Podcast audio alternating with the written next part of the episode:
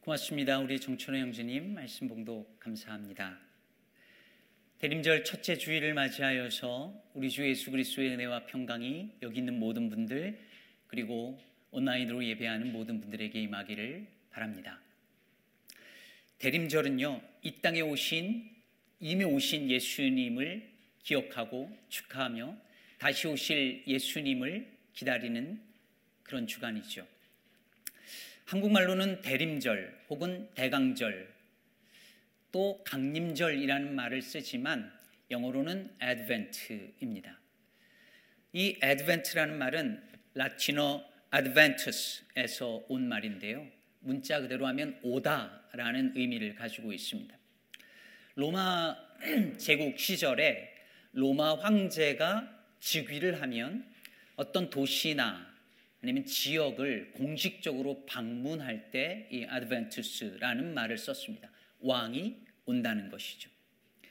그런데 오직 예수님만을 왕으로 여겼던 초대교회 성도들은 이 말을 예수님, 즉 왕이신 예수님을 오시 왕이신 예수님이 오신다는 것으로 이해하고 이 절기를 그렇게 사용하기 시작했습니다. 초대교회 교인들이요. 그렇게 예수님의 오심을 기다리면서 인사말로 혹은 예배 중에 늘 하던 말이 있었습니다. 여러분들도 많이 들어보셨을 거예요. 마라나타. 무슨 뜻이죠? 주 예수여 오시옵소서. 이런 뜻입니다. 그런데 이 말은 두 가지로 번역이 가능해요. 마란 아타. 이렇게 쓰면 우리 주께서 오셨다라는 말입니다. Our Lord has come. 즉 과거에 이미 이루어진 완료형입니다. 마란 아타.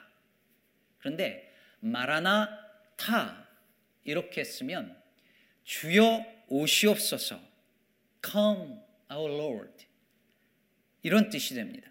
미래에 일어날 사건에 대한 청원이 되는 것이죠. 그래서 여러분 마라나타는 대림절에 너무 잘 어울리는 말입니다.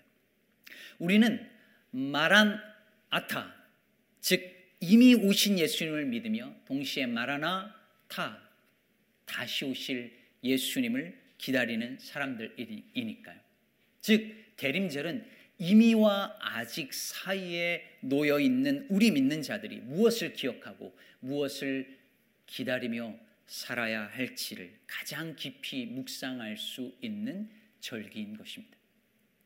저는 이번 대림절 기간에요.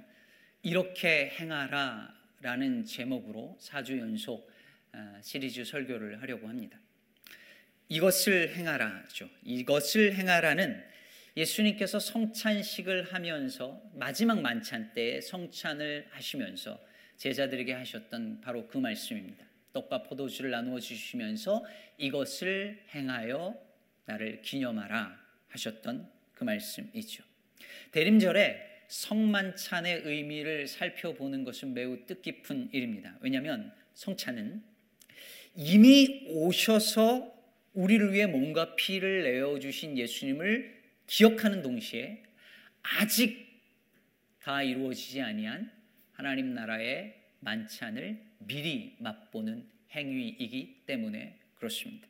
그러므로 앞으로 4주간 이 성찬의 의미를 살펴보면서 이미 오신 예수님 그리고 다시 오실 예수님을 깊이 묵상하는 저와 여러분 되시기를 바랍니다. 시 타고르가 이런 짧은 시를 남겼습니다. 나무에게 부탁했네. 하나님에 대해 얘기 이야기해 달라고. 그러자 나무는 꽃을 피웠네. 설교자로서 저는 이 나무가 얼마나 부러운지 모릅니다. 매주일 이렇게 하나님에 대해서 이야기해야 하는데 무슨 화려한 말을 늘어놓기보다 그냥 꽃 한 송이 피워서 하나님에 대해서 알려줄 수 있다면 얼마나 좋을까요? 로버트 맥체인 목사님은 그냥 강단에 설교하러 올라가서 아무 말도 하지 않고 서 있기만 해도 교인들이 울기 시작했답니다. 저는 언제쯤 그럴 수 있을까요? 아니, 과연 그럴 수 있을까요? 저는요, 시를 좋아하고 성경이 기록된 하나님의 말씀을 사랑하고 또 항상 설교를 하는 사람으로서 언어의 힘을 믿어요. 좋은 글과 좋은 말이 얼마나 인생을 풍요롭게 하는지 모릅니다. 그래서 하나님은 인간의 언어를 사용하셔서 성경의 주의 말씀을 기록하셨고 인간의 언어를 통해서 복음이 증거되게 하셨습니다. 그럼에도 불구하고 저는 종종 말의 한계를 느낍니다. 아무리 논리적으로 그리고 감동적인 말로 설교를 해도 그 말의 논리와 감동으로 사람이 예수를 믿고 변화되는 게 아니구나라는 것을 느낄 때가 수도 없습니다. 이것을 잘 알았던 사도 바울이 이렇게 말하죠. 내 말과 전도함이 설득력 있는 지혜의 말로 아니하고 다만 성령의 나타나심과 능력으로 하여 너희 믿음이 사람의 지혜에 있지 아니하고 다만 하나님의 능력에 있게 하려 하였노라. 제가 고등학교 때요 저희 교회에 참 특별한 할머니 권사님 한 분이 계셨습니다. 거의 매일 교회에서 살다시피 하셨어요. 말 그대로 어, 교회 유아실에서 먹고 자고 하시면서 어떨 때는 몇 주 동안 교회에서 늘 기도하시면서 그렇게 지내신 분이었어요. 근데 이 할머니 권사님이 글을 읽을 줄 모르십니다. 어, 글을 배워본 적이 없으세요. 근데 여러분 놀라운 게 뭔지 아십니까? 이분이 성경은 읽으세요. 글을 읽지 못하는데 성경은 읽으십니다. 저는 아무리 생각해도 이해가 안 되더라고요. 신문을 못 읽습니다. 책을 못 읽어요. 근데 성경은 읽으시더라고요. 이해할 수 없는 일이었습니다. 그 권사님이 아니어도 교회 안에는 못 배우고 세상 지식이 없어도 놀라운 영적인 지식과 그리고 말씀의 깊이를 가진 분들이 언제나 있어 왔습니다. 그래서 저는 이런 분들을 볼 때마다 신앙은 말로 다 표현할 수 없는 신비라는 사실을 늘 절감합니다. 하나님의 역사하심은 인간의 언어로 담을 수 없는 신비로 가득 차 있어요. 사실 인간의 논리와 이성으로 하나님의 그 역사하심을 다 담을 수 있다는 것 자체가 착각이죠. 교만이죠. 믿음의 세계는 우리의 말과 글을 언제나 뛰어넘습니다. 이런 의미에서 성찬은 우리의 말로 다 담을 수 없는 신앙의 신비를 드러내는 은총의 도구입니다. 어떤 분이 이런 말을 했어요. 음식은 돌봄의 언어다. 기존의 언어가 실패할 때 우리는 이 언어를 사용한다. 저는요, 이 말을 좀 거칠지만 이런 식으로 표현할 수 있을 것 같아요. 설교의 언어가 실패할 때 우리는 성찬의 언어를 사용한다. 참 이상하죠? 사람들은요, 대부분 같이 뭘 먹어야 친해집니다. 아무리 만나서 같이 일을 하고 이야기를 하고 성경 공부를 해도 거리감이 있는데 밥을 한번 먹고 나면 이상하게 가까워져요. 그래서일까요? 주님은 늘 사람들과 함께 먹고 마셨습니다. 특히 죄인들과 함께 먹고 마셨고 그리고 심지어 예수님은 죽음을 눈앞에 둔 그 시점에서도 제자들과 함께 먹고 마셨습니다. 여러분 참 놀랍지 않습니까?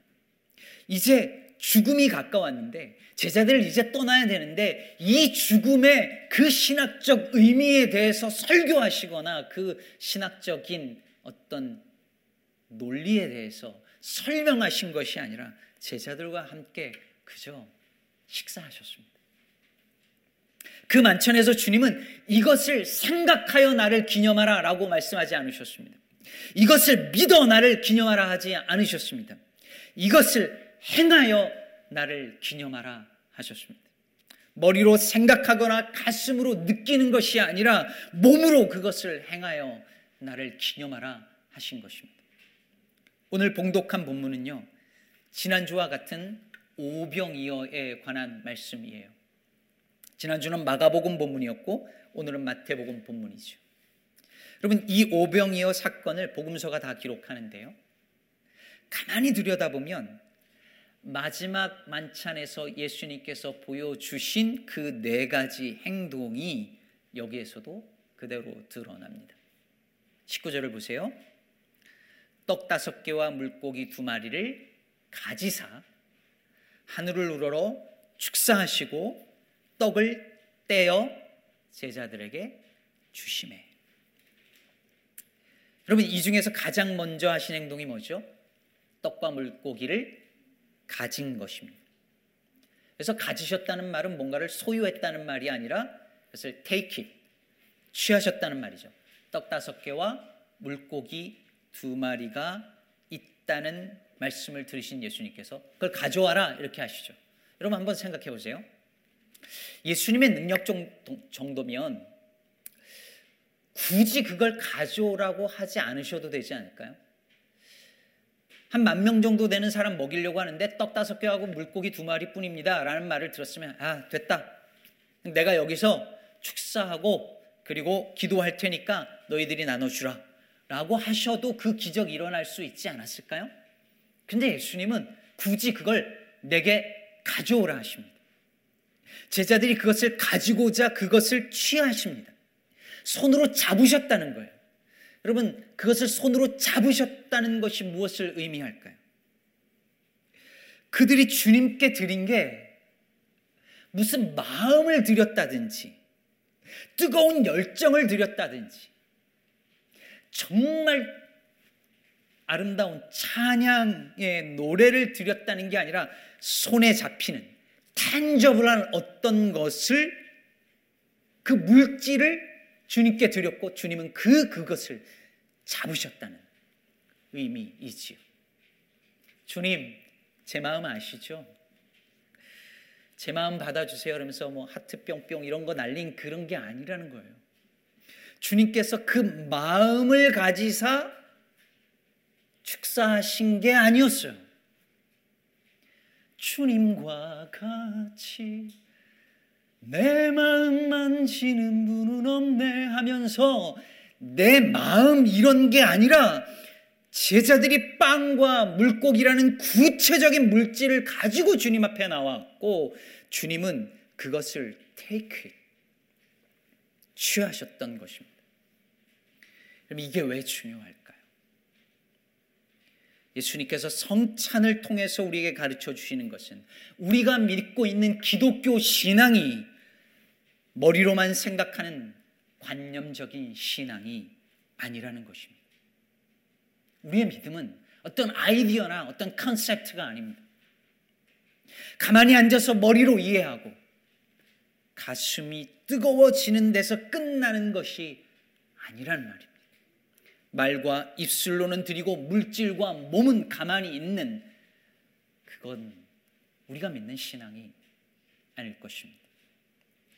로마서 12장 1절에서 사도 바울이 그래서 이렇게 말하죠. 그러므로 형제들아 내가 하나님의 모든 자비하심으로 너희를 권하노니 너희 몸을 하나님이 기뻐하시는 거룩한 산 제물로 드리라 이는 너희가 드릴 영적 예배니라. 그럼 우리는요 흔히 영적이라는 말을 오해해서 잘못 쓸 때가 많습니다. 영적 이러면 우리의 일상, 우리의 물질 세계와 구별된 어떤 것을 의미하는 것처럼 써요. 하지만 사도 바울은 우리 몸을 하나님이 기뻐하시는 거룩한 산 제물로 드리는 것, 그 우리의 손과 발로 온 몸으로 즉 우리의 일상으로 예배하는 것이 영적인 예배라고 말하고 있습니다.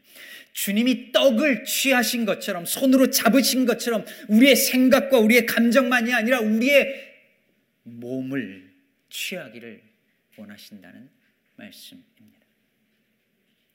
성찬 제정 때 예수님께서 그 빵을 제자들에게 주시면 뭐라고 말씀하시죠? 이것은 내 몸이다. 하나님이 저 높고 높은 보좌에서 우리를 향하여 내가 너희를 사랑한다 하면서 그렇게 말씀만 하신 게 아니라는 거예요.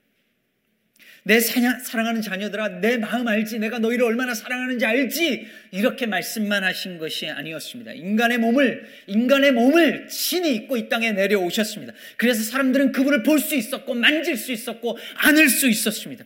그분의 품에 안길 수도 있었고, 심지어 밀칠 수 있었고, 때릴 수도 있었고, 그 몸에 못을 박을 수도 있었습니다. 하나님은 그분의 마음만 주신 것이 아니라, 친히 우리를 위하여 그분의 몸을 희생제사로 우리들에게 주셨습니다. 사랑하는 여러분, 우리는 주님께 그렇게 몸을 드리고 있을까요? 머리로만 계산하고 분석하는 신앙생활이 아니라 손과 발을 움직여서 믿고 있을까요? 늘 공허한 말과 감정에서만 그치는 신앙이 아니라 주님이 손으로 잡을 수 있을 만큼 구체적인 헌신을 하고 있을까요? 올해 저희의 저희 교회 표어가 묵상 일상이 되다였습니다. 어떤 분들은 표어와 무관하게 사셨을 수도 있고 어떤 분들은 시도해 보다가 포기하셨을 수도 있지만 어떤 분들은 정말 말 그대로 묵상이 일상이 되는 한 해가 되기도 했을 것입니다. 묵상이 일상이 된다는 말은 묵상이 내 몸에 습관이 된다는 말입니다. 이제 결심하지 않아도 기분이 좋, 좋지 않은 날이어도 몸이 알아서 묵상의 자리로 나아갑니다. 제가 며칠 전에 사무실에서 기타를 오랜만에 꺼내 들어서 혼자서 찬양을 했어요. 요즘에 기타를 잡을 일이 없으니까 거의 1년 만이었던 것 같아요. 근데 제가 기타 코드를 잊어버렸을까요? 주법을 잊어버렸을까요? 아니요. 몸이 기억하더라고요. 머리로 생각하지 않아도 몸이 밀고 가는 거죠. C.S. 루이스가 이런 말을 했습니다. 저는 그리스도인이면서 모든 것이 도무지 사실이 아닌 듯한 기분이 들 때가 있습니다. 그런데 무신론자 시절에는 기독교가 정말 사실 같은 기분이 들 때가 있었습니다. 그럼 이게 무슨 말이냐면 무신론자 시절에는 기독교가 정말 사실인 것 같은 기분이 들 때가 있었대요. 그런데 기독교인이 되고 나서는 기독교가 사실이 아닌 것 같은 기분이 들 때가 있었다는 말입니다. 여러분, 우리의 믿음이라는 게 이래요. 기분에 따라 왔다 갔다 해요. 그날 날씨가 안 좋거나, 뭐 여성분들 화장빨이 잘 안 받거나 부부싸움 하고 나서 남편 숨소리도 듣기 싫거나 뭐 그런 날에 기분과 상황에 따라서 믿음이 오르락 내리락 한다는 거예요. 그렇잖아요. 여러분 이렇게 우리의 감정과 의지가 우리의 믿음을 배반할 때 우리를 붙잡아 주는 것은 몸의 기억 여러분 신앙은 신비라 말씀드렸습니다. 이성적으로 합리적으로 다 계산하면 답이 떨어지는 것이 아닙니다. 그게 우리가 믿는 믿음이 아닙니다. 그래서 신앙은 몸으로 하는 거예요. 갈 바를 알지 못하고 그냥 발을 딛고 내딛고 가는 겁니다. 저 끝에 뭐가 있는지 계산하고 계산기 두드려 봐서 아 갈만하구나. 저기 갈만하구나. 그렇게 판단할 때 가는 게 믿음의 세계가 아닙니다. 몸으로 부딪히며 넘어지고 깨지며 상처나며 그러면서 깨달아가는 것이 믿음의 세계입니다. 이정록 시인은 시를 쓴다는 것에 대해 이런 말을 했습니다. 쓰는 게 아니라 받아 모시는 거다. 시는 온몸으로 줍는 거다. 여러분, 우리가 믿는 신앙도 이와 같습니다. 주의 말씀을 머리로 이해하고 계산하고 말로 떠드는 것이 아니라 온몸으로 받아 모시는 것입니다. 온몸으로 말씀을 줍는 것입니다. 우리의 믿음은 몸을 부정하지 않습니다. 오히려 몸으로, 온몸으로 믿는 것입니다. 이것을 가장 선명하게 보여주는 것이 바로 성찬이에요. 성찬은 신앙을 머리로만 하려던 우리로 하여금 직접 빵을 먹고 잔을 마시면서 주님의 성육신 그 인카네이션이 무엇인지를 실제로 경험하게 합니다. 예수님이 정말 몸을 입고 이 땅에 오셔서 몸과 피를 우리에게 주셨다는 것을 진짜 경험하게 합니다. 그뿐이 아니죠. 성찬은 이웃을 사랑하는 일 역시 말과 생각으로만 하는 것이 아니라 몸으로 하는 것임을 가르쳐 줍니다. 그래서 야고보 사도는 이렇게 말한 바 있습니다. 만일 형제나 자매가 헐벗고 일용할 양식이 없는데 너희 중에 누구든지 그에게 이르되 평안히 가라 덥게 하라 배부르게 하라 하며 그 몸에 쓸 것을 주지 아니하면 무슨 무슨 유익이 있으리요 주님께서 떡을 손에 가지신 것처럼 이웃들이 실제로 우리가 나눈 그, 그, 그것을 가지도록 손으로 잡을 수 있도록 눈에 보이도록 그렇게 사랑을 행하라고 하는 것입니다. 얼마 전 새롭게 하소서라고 하는 프로그램에서 어, 김관성 목사님이라는 분이 나오셔서 여러 가지 본인의 삶의 여정 이야기를 나누셨는데 제가 정말 그걸 보면서 몇 차례 울기도 하고 많이 감동을 받았습니다. 여러분 보신 분들도 계실지 모르겠는데 목사님이 참 어렵게 지내셨더라고요. 늘 그 노름에 빠진 아버지께서 그리고 늘 술에 빠져 계신 이 아버지께서 술이 만큼 차서 늘 밤이 되면 저녁이 되면 이 노름판을 단칸방에서 사람들하고 벌리는 거예요. 한 칸 방인데 한쪽 구석에 가족들이 있고 노름을 벌인대요. 그러면 항상 저녁마다 집안에 담배 연기가 자욱했답니다. 어릴 때부터. 근데 이 노름이 잘 되면 모르겠는데 잘 안 되는 날이면 어김없이 자다가 일어나서 어머니를 가족을 깨워서 폭행을 하는 거예요. 눈에 집히는 걸 가지고 때리는 거죠. 그 중에 가장 많은 게 포크였대요.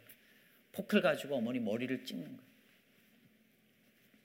그런 일을 늘 겪으면서 산 거죠. 누님들이 있었는데 누님들한테 이 얘기를 찾아가서 했더니 이미 나가 있는 출가한 누님들한테 얘기했더니 누님들이 그건 아무것도 아니었다는 거예요. 누님들이 초등학교 졸업하자마자 아버지가 노름 미천 마련하려고 이 누님들을 남의 집 식모로 팔았다는 거예요. 그런 시절을 자랐던 이분이 사춘기 시절에 당연히 탈선할 수밖에 없죠. 친구들하고 모여서 나쁜 짓 하고 도둑질하고 이렇게 지냈답니다.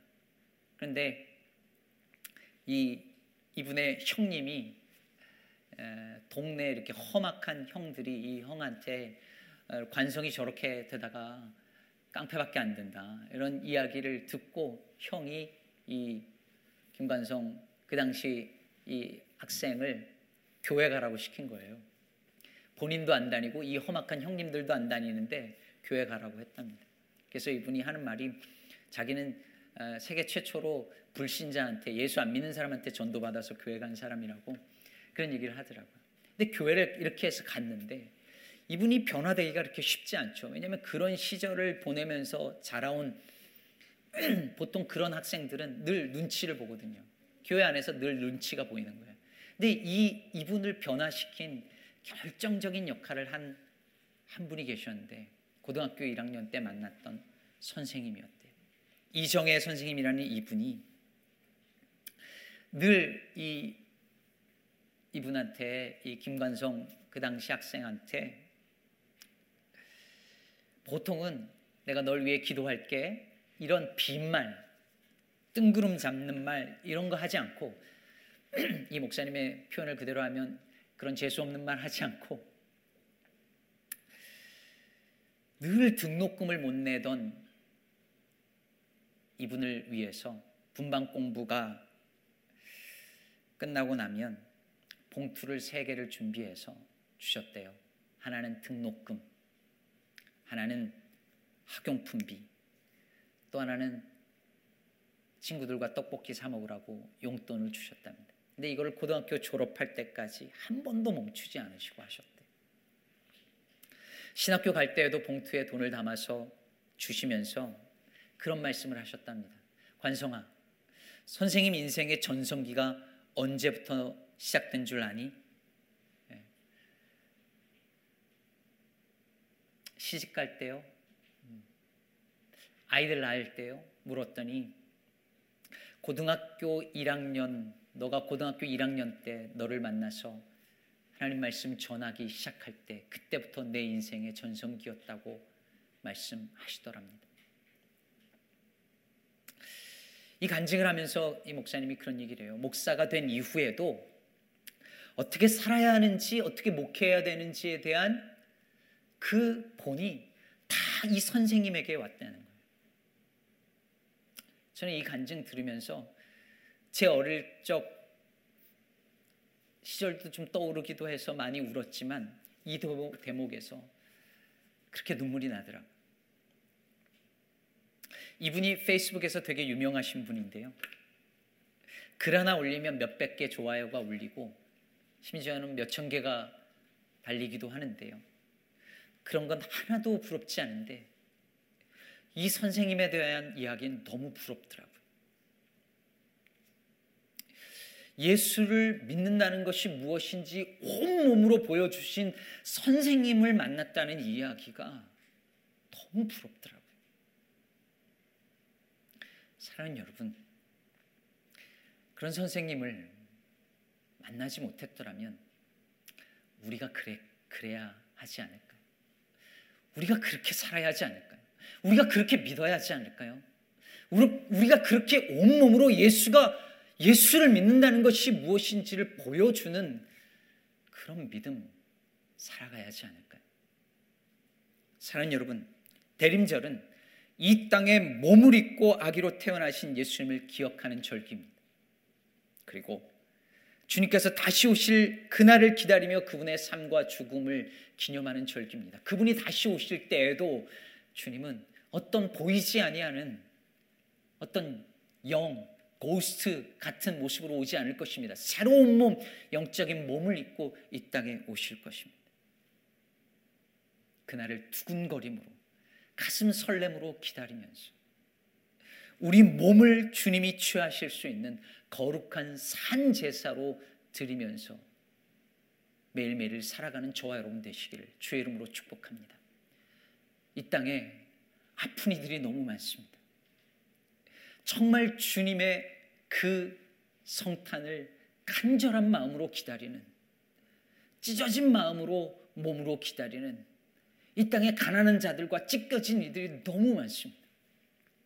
그들을 생각하며 그냥 머리로만 생각하며 그냥 감정으로 불쌍하다 느끼는 데서 끝나는 것이 아니라 이 땅에 몸으로 오신 예수님을 기억하며 온몸으로 그들을 사랑하고 섬기는 저와 여러분 우리 시카고 기쁨의 교회 되기를 몸으로 오신 다시 오실 우리 주 예수 그리스도의 이름으로 축복합니다.